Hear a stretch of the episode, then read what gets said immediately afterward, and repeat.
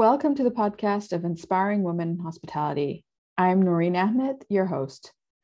Each episode, I invite a woman from the hospitality industry to share her story with us why she got into hospitality, her journey so far, her learnings, and who inspires her. On this episode, we hear from Carmen, recorded in August 2023.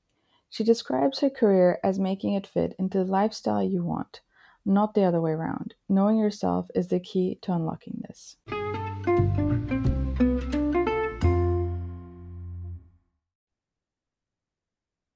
All right, we're now recording. Hello, mm-hmm. everyone. Noreen here. Today I have with me Carmen. Thank you so much for joining me. Thanks for having me. So, tell us a little bit more about yourself. Um, so, I, I work as the regional director of food and beverage for Ennismore, um, which is a, a, fairly new and disruptive uh, lifestyle hospitality company. Um, I've been in hospitality for about uh, nearly 20 years now, I guess. Um, yeah, 17. And I've worked in Europe. I've worked, obviously, now I live in Singapore, in Australia. Um, yeah, that's my work background, I guess. Amazing. Thank you for that introduction. Uh, and tell us how you got into hospitality in the first place. Mm-hmm. So I, I never completely intentionally meant to get into hospitality. I, I mean, I thought about a million careers when I was in school, from being a journalist to a veterinarian to a doctor, a lawyer. I, I had a dream to like run my own, you know, like hotel one day, like a little boutique beachside thing. And then the kind of common theme when I was looking at what to choose in uni was that if I do this, I'm stuck in Australia. If I do this, if I'm a lawyer, I'm stuck in Australia. And so I ended up just choosing to go into like a general sort of business marketing course of studies. And while I was at university, a friend of mine comes home from a new job and she's like, Oh, I'm making so much money in tips at this bar. And I was like, Sign me up. um, so, you know, we went and worked. That was establishment in Sydney um, with, Merivale Group. So I went and worked there and you know, I'm a person that just kind of like loves a bit of everything. So, you know, I love people, I love food, I love um, music, I like to travel, I like to just have different experiences. And as I kept going with Merivale and they were in a massive growth period, I just organically kind of was was being offered opportunities to grow and and become, you know, in, into management roles. And it just it suited me because I was able to do a bit of everything in those roles. And running a hospitality business, you can really integrate all the beautiful things about life into that business. So, yeah, an accidental but good, good kind of outcome. yeah, it's it's so true. You know, a lot of people go into hospitality because of that travel aspect, right? Because they want to be able to go somewhere else. For me, that's kind of how I started my life. Like I moved around so much, you know, I, by the time I was 10, I'd lived in four different countries. So I needed to be in an environment that was going to be multicultural, dynamic, and off- allowed me to travel. Yeah. And so that's yeah, that's definitely what drew me to hospitality. But I also like what you're saying is that you can do a little bit of everything. Mm-hmm. And that's so true, right? Like you get into hospitality and you can do a little bit of everything. You won't have to just be stuck totally. to one path. Yeah. Uh, just because you started here doesn't mean you're going to end up there. I mean, I I actually started in, in, F&B and I thought that was going to be my career for, for the rest of my life, but then ended up finding myself in revenue management and data yeah. and statistics and STR. And I was like, oh, okay, this is another path. There's a whole world out there. Yeah. No, totally. And look, even when you're just working as you know a, a, general manager in a business, or in my role now, like there are, there are moments in a day where I am reviewing contracts. There's moments in my day where I'm doing creative workshops with the team. There's moments where we're focusing on people and operations. So you know, even throughout the course of a single day, you can wear multiple hats, which is really exciting. Um, sometimes you're looking at music briefs. Sometimes you're looking at financial forecasts. So it's fun.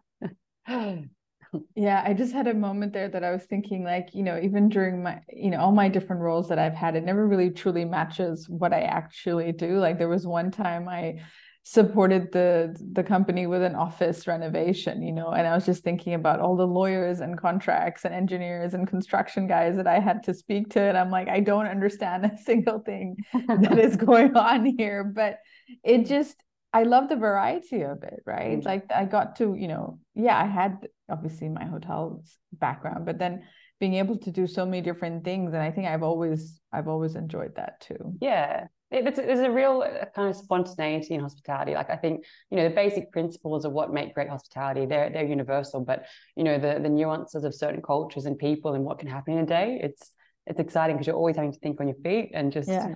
you know, roll with it. So completely agree.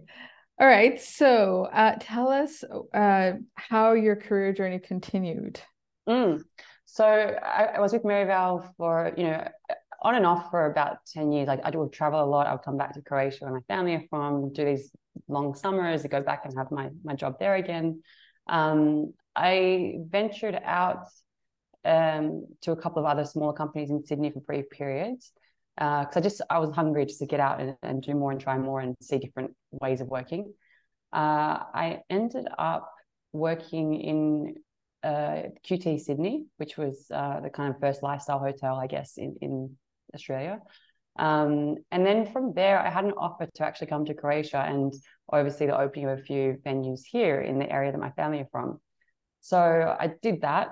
Um, and then I also, from there, ended up going to oversee the opening of a hotel in the capital city, Zagreb, um, the F&B side. And then from there, did you know a bit of everything, and you know I even did some wedding planning consultancy. I did some um, you know property development stuff where we're turning apartments into tourism use. I you know, I've just I've had this kind of flow where I've just always known what I want, like what makes me happy, I think, and I follow that as opposed to I want this specific career goal. And you know, prior to this, I even worked on you know super yachts when I was in my twenties, and I was always just kind of like, how do I how do I get the life I want? Is is kind of the thing, and how do I enjoy you know enjoy working and, and integrate that into a lifestyle. Um, and then you know after Croatia, I moved back to Sydney uh, I was with Merivale Group again in a, in a massive multi venue role, overseeing three of their largest um, flagships. And then from there, I briefly went into a construction role, believe it or not. So this was post COVID and I was a bit burnt out. And yeah, I went into like a, a, kind of construction business development role for this firm. And that was actually amazing because I was going to construction sites, visiting them, and, doing this piece of my job, which is now what I'm doing in, in this role. Um, and about six months into that, Ennismore came along and I started that. So, you know, it's it's been quite an incredible journey. But amazing. Thank you so much for sharing that. And yeah, I was having a conversation with someone earlier this morning about how she also kind of came out of hospitality for a brief time, went into retail and you know you still learn right you learn from other industries and you know what can the hospitality industry learn from there as well and then how that then applies to to what you do further on in your career yeah. and i really loved what you said about you know what makes me happy knowing that and creating a lifestyle around that and i think oftentimes when we think about our careers we definitely do not pay enough attention to mm. that and making it work the other way you know? Yeah and, and that's the thing like i mean you have to everyone's different you have to know what makes you tick but i know that you know when i'm happy i do my best work anyway and everything flows. So uh, you know i tried when i was younger i tried an office job that was just not conducive to who i was. It was an 8 a.m till 5 p.m every single day i felt like i was suffocating i, I couldn't do it you know and I was, I, I was about 22 at the time it was like a you know marketing kind of job and i was like oh my god i thought this is what you're meant to do but it's killing me um, so you know, I just I didn't fight that. I just understood that this is the person I am. And and the interesting thing I think as well is sometimes people will overthink where they need to go and what they need to do. But for me, these accidental things that maybe at the time felt like disasters, like oh, I worked on a boat and then that didn't work out. I did six months, or you know, I've I've moved to a random country and done a random job that won't matter to someone in Australia. But in the end, it's actually like these experiences showed a, a certain character trait, I guess, that appealed to my current role, where you're entrepreneurial, you're risk taking, you're you, you know you're able to handle kind of tough situations. So there's these unexpected skill sets that you can actually just get when you follow your guts, I guess. Hmm. Guts. Follow your guts. That is definitely an important one. I, I, you know when I came out of university, I just said yes to the yeah. first job that offered me without really thinking about whether this was the right move for me or not. I think it's taken me a long time to understand what makes me work or what makes me tick and knowing mm. myself. Um, and knowing myself has definitely been a journey, and I think I'm still a little bit on it. But what has helped you learn about yourself? I think it's it's trial and error. I mean, like you know, it's all very well for me to sit here in my current you know amazing job now and, and talk about things that just flows. But like God, it was hard. You know, there was so many moments where I was like, what have I done? I've messed up my life. Why am I doing this? You know, my friends are getting mortgages and have serious jobs in normal offices. I mean, it was just I just kept going. I just I just had to do it, and I just I I'm very solutions focused. I think that's a massive part of it um, you know, I don't dwell on the problem. I just think, okay, well, how do I fix this? What's next? You know, and I always have a plan B, C, D. Um, and I think the other super important part is that you need to have a really strong sense of self. So it's not just about knowing, you know, superficially who you are, but really like what are your values? Like what things, you know, what, where does your integrity sit? Um, and when you're sort of aligned to those key things, I think it makes everything easier, be that relationships, work, you know, um, balance in life. I mean, I'm not someone who's driven hugely by money, for example. So for me, if you give me a higher pay but a job I hate, I, I would say no. So eh, you've got to really understand that right balance of of use for yourself. Completely agree. And you know, one thing I was curious about as you were talking through your career journey and you know from various different roles and companies and countries as well uh, what has your experience been in terms of working in either a predominantly male or female, um, predominantly male or female dominated? Is that the word I'm yeah, trying to find? Yeah, dominated. Yeah, yeah. um, workspace that you were yeah. were in. What was your experience? What have your experiences been like? Mm. Look, I mean, I guess yeah, hospitality, especially in management level, I suppose, is is mostly male dominated. I think to be fair, probably a lot of industries are um, as you get into more executive level. I I personally don't have an issue with that um, in a sense of if they're the right people for the role, you know. And I, I guess my experience as a woman, it, it depends. Like I, I think the most important thing is to preserve what it means to you to be a woman and and to not try and become a man in a male dominated environment in order to do your job well because if you're not being authentic and you're not doing, you know, expressing yourself in a way that's conducive to who you are, people see through that and it's very tiring and you can't keep trying to be someone else and impress the guys or do these sorts of things. So I think the first thing for me for women in this environment is embrace who you are, embrace being a woman, embrace being, you know, empathetic if that's your nature, embrace being soft and caring but strong. Like these things are excellent traits and we should never kind of try and stray away and just be tough and and hardcore and you know and likewise we shouldn't necessarily force guys to be softer you know and i think it's just about the understanding people need to have of our differences and how to actually best work together. Um, you know I, I, guess that's in a general kind of corporate sense and, and colleague sense. Um, you know as a woman in frontline hospitality i suppose the way guests sometimes would treat you could be a bit different to how they perceive a male manager. Um, so that was something not that I struggled with, but that I was aware of. But I was tact like tact uh, tactful in how I handled that, and kind of I was empowered to handle that. And and but but I understand for a lot of women it wouldn't be easy. So yeah.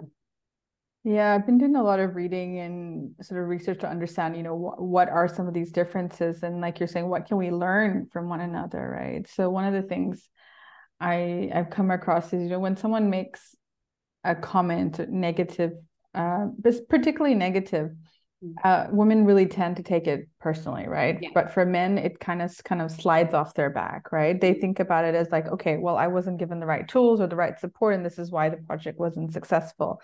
Whereas women tend to internalize it a lot and think about, okay, I did something wrong, or it was my fault, or so on and so mm. forth.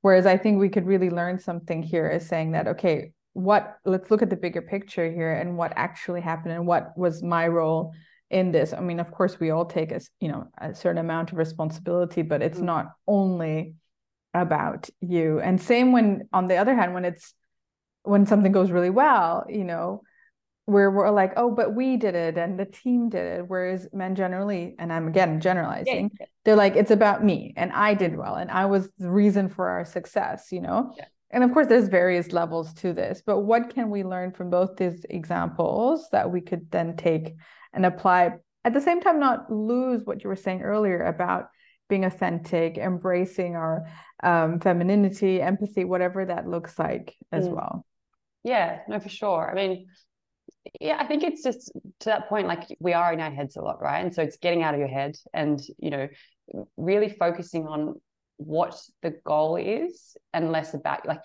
the, the trick to hospitality, whether you're as a waiter or in a manager role, anything, is you've got to not think about yourself so much. You know, like it's pretty much it. Like you, when you get out there as a waiter, your role is to suddenly put on a show, perform. You're going to be the best, you know, waiter, host, giving experience, you know, whatever for the guests. Like it's all about them. Whatever happens in your day doesn't matter. But you're still authentic in the fact that you're still charming the way that you're charming. You're still talking authentically the way that you would talk. But you're not.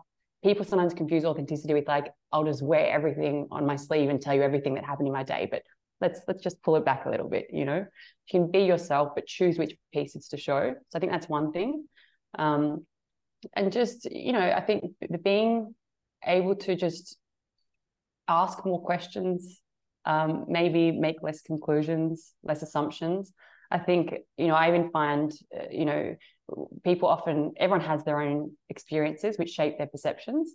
So sometimes that something you say that you think is a nothing comment or a question, they take the wrong way and think it's a challenge or a defense. And I think it's really important to understand that anytime someone's upset, it's not necessarily a, a issue of you, but you've got to understand what's triggered them. How do we stop this happening next time? So um, I think, yeah, it's just about being focused on other people more than yourself, really. Yeah. And in hospitality, we're taught to do that best, right? Like yeah, we're there yeah. to serve the guest and think about yeah. them and their needs. And, you know, that definitely needs to be be the focus. Yeah, and it should be the same with your colleagues, right? You shouldn't always just assume the worst. You know, I don't get you never get offended about or sometimes maybe you do, but realistically, when a guest's upset, you don't really take it personally, right? You're like, ah, you know, you just you fix it. But with colleagues, I think we get a lot more sensitive, and maybe there's more kind of neediness for mm. you know validation or who knows what it is. But I am really careful to go too deep into it being a simple matter of men and women because I just think sometimes it get, gets used the wrong way where you know it's it, we can't use it as a cop out like sometimes it genuinely exists where it is harder for women and, and culturally you know in some places it's it's harder but ultimately i think we're all able to to create what we need to if we have the right mentality as well mm-hmm. You're absolutely right. I mean, it's not just gender, you know, there's culture aspects and, yeah. you know, it depends on what your upbringing was. Mm. I think with all these, you know, topics, you can take something away from it and understand it. It helps you to give context, which is what. I like to, how I like to use it as well, and to kind of help us understand, okay, this is something that I've learned. How does it apply to me?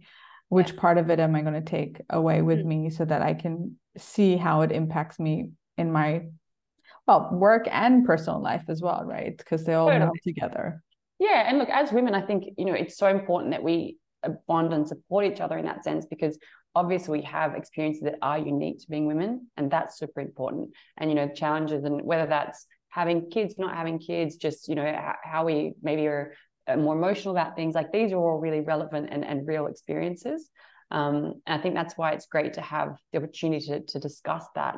But it helps you also give the context to realize any challenges you have in work aren't always purely just from a guy treating you this way because he thinks you're a woman or vice versa. Yeah, you know? no. The people are people everywhere, and you can get good ones, bad ones, regardless of gender or culture or anything. So, completely agree. And it's like, and finding those environments for support. I mean, I think that's something that comes up consistently with some of these events that I do in person. Is like, oh i'm not the only one right because exactly. oftentimes i feel like i'm the only one going through this issue but you're not you know someone else has also experienced it and, mm. and so on and so forth so what can we learn from that so with that in mind what kind of support have you had um, throughout your career well that's a good question um, look i mean i think probably the first like i guess mentor you would say um, was my boss at Merivale who was the one that kind of pushed me into this promotion. I think again, this mentality I had was very much something I think a lot of women would relate to, where I was doing my job, but I, I would never have gone after a management role. I would never have thought I was capable of doing that, right? And he was the first one that sort of just picked me up and goes, "You, you're going to manage this venue." I was like, "Really?" I was like, oh, "No," and I was like, "The first thing I did was write like a long list of everything I did not know." I was like, I was like, if you want me to do this role, you understand I don't know this, this, this, this, this. he's like, yeah, we'll teach you. I was like, are you sure? are you sure? Um, and you know, I was like the first ever female that had run this venue. It was 14 years old. I was the youngest that had ever run that venue. Um, you know, and at the time it felt like a massive deal to me. I was like, I can't believe they're giving me this responsibility. Um, but yeah, I mean, I think having that support of someone who just can see your capability and believe in you is super important. And he was someone who I could just like vent to all the time. And I think we all need that, no matter how together we might seem on the outside. We all need someone in our life that we can just vent to.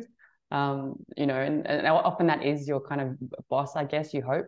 Um, because I think sometimes you feel like you have to be so curated and so, um, you know, so I don't know, polished in every other way that sometimes it can be nice just to release and just say, I'm stressed, I'm finding this hard, I don't know what to do.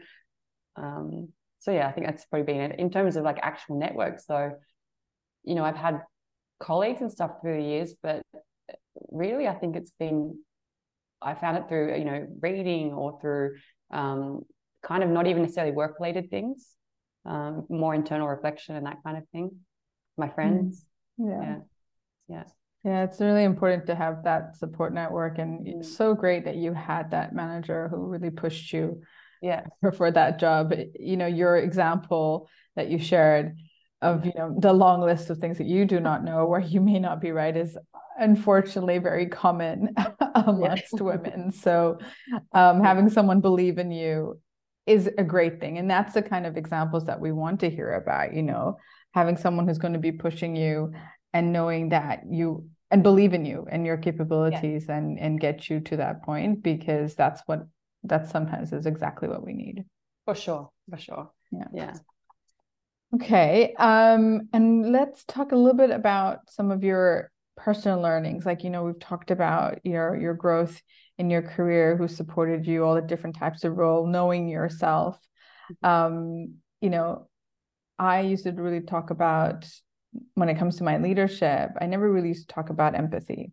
Mm. Like I used to be like, oh, you know it's there but it's not something that i used to really like shout about but it was really what's made me the leader that i became and and now i'm tr- starting to embrace it more like you were saying earlier yeah. uh, what are some of your learnings that you've learned to embrace over mm. the years i mean yeah it's it's an ongoing evolution. I have to say it's like i again even with with the role i have now i can't sit here and say i know everything. I figured it out because i'm still learning. And every day with new personalities there's always new challenges. Um, but I think you know throughout the years, I've I've always had a management style, I guess, where I'd say like you want them to kind of like love you and fear you, which sounds crazy, but it's it's what I mean by that is like they love you because you genuinely love them. You genuinely give them support. You're super, you know, nurturing and caring, and I will give that to my staff, and I'll have their backs 100%, and I'll be there for them. But I will also be really strict in terms of whatever the expectations are, and they they they will understand that I will follow through and I will call them out on things. So, you know, I think sometimes you see management where they go to far down the out like lane of let's be best friends, let's all get drunk and let's you know have a party, and that means we, have got great relationships at work. But then the, the the, the team don't really respect them maybe or they you know can kind of pull one over them or um, and likewise if they're too kind of um, autocratic in their way of managing things that doesn't work either. Um, because people just rebel they don't feel valued they they will won't have loyalty to the business. Um, you know i think obviously people need money they need you know all these aspects of a job but i think to really feel valued and part of something is very important. To feel like they're growing and getting something out of it is very important. So you know tapping into what makes your staff tick and really understanding them is, is kind of the first key i think in in leadership. Um, and you know even when you're leading like having to lead people that are maybe more senior than you or older than you I, have had chefs that are you know from backgrounds where they weren't used to having women bosses and um, they're older than me and they sort of at first found it a bit difficult to deal with that. But you know i just stayed very aligned with them and help them understand we're on the same page and I'm going to help them get to what they want to get to as well and we're you know working towards a similar goal. So yeah that empathy piece is just listening understanding and you know working with what makes them motivated. Yeah i completely agree. It's it's that listening piece right that's so important.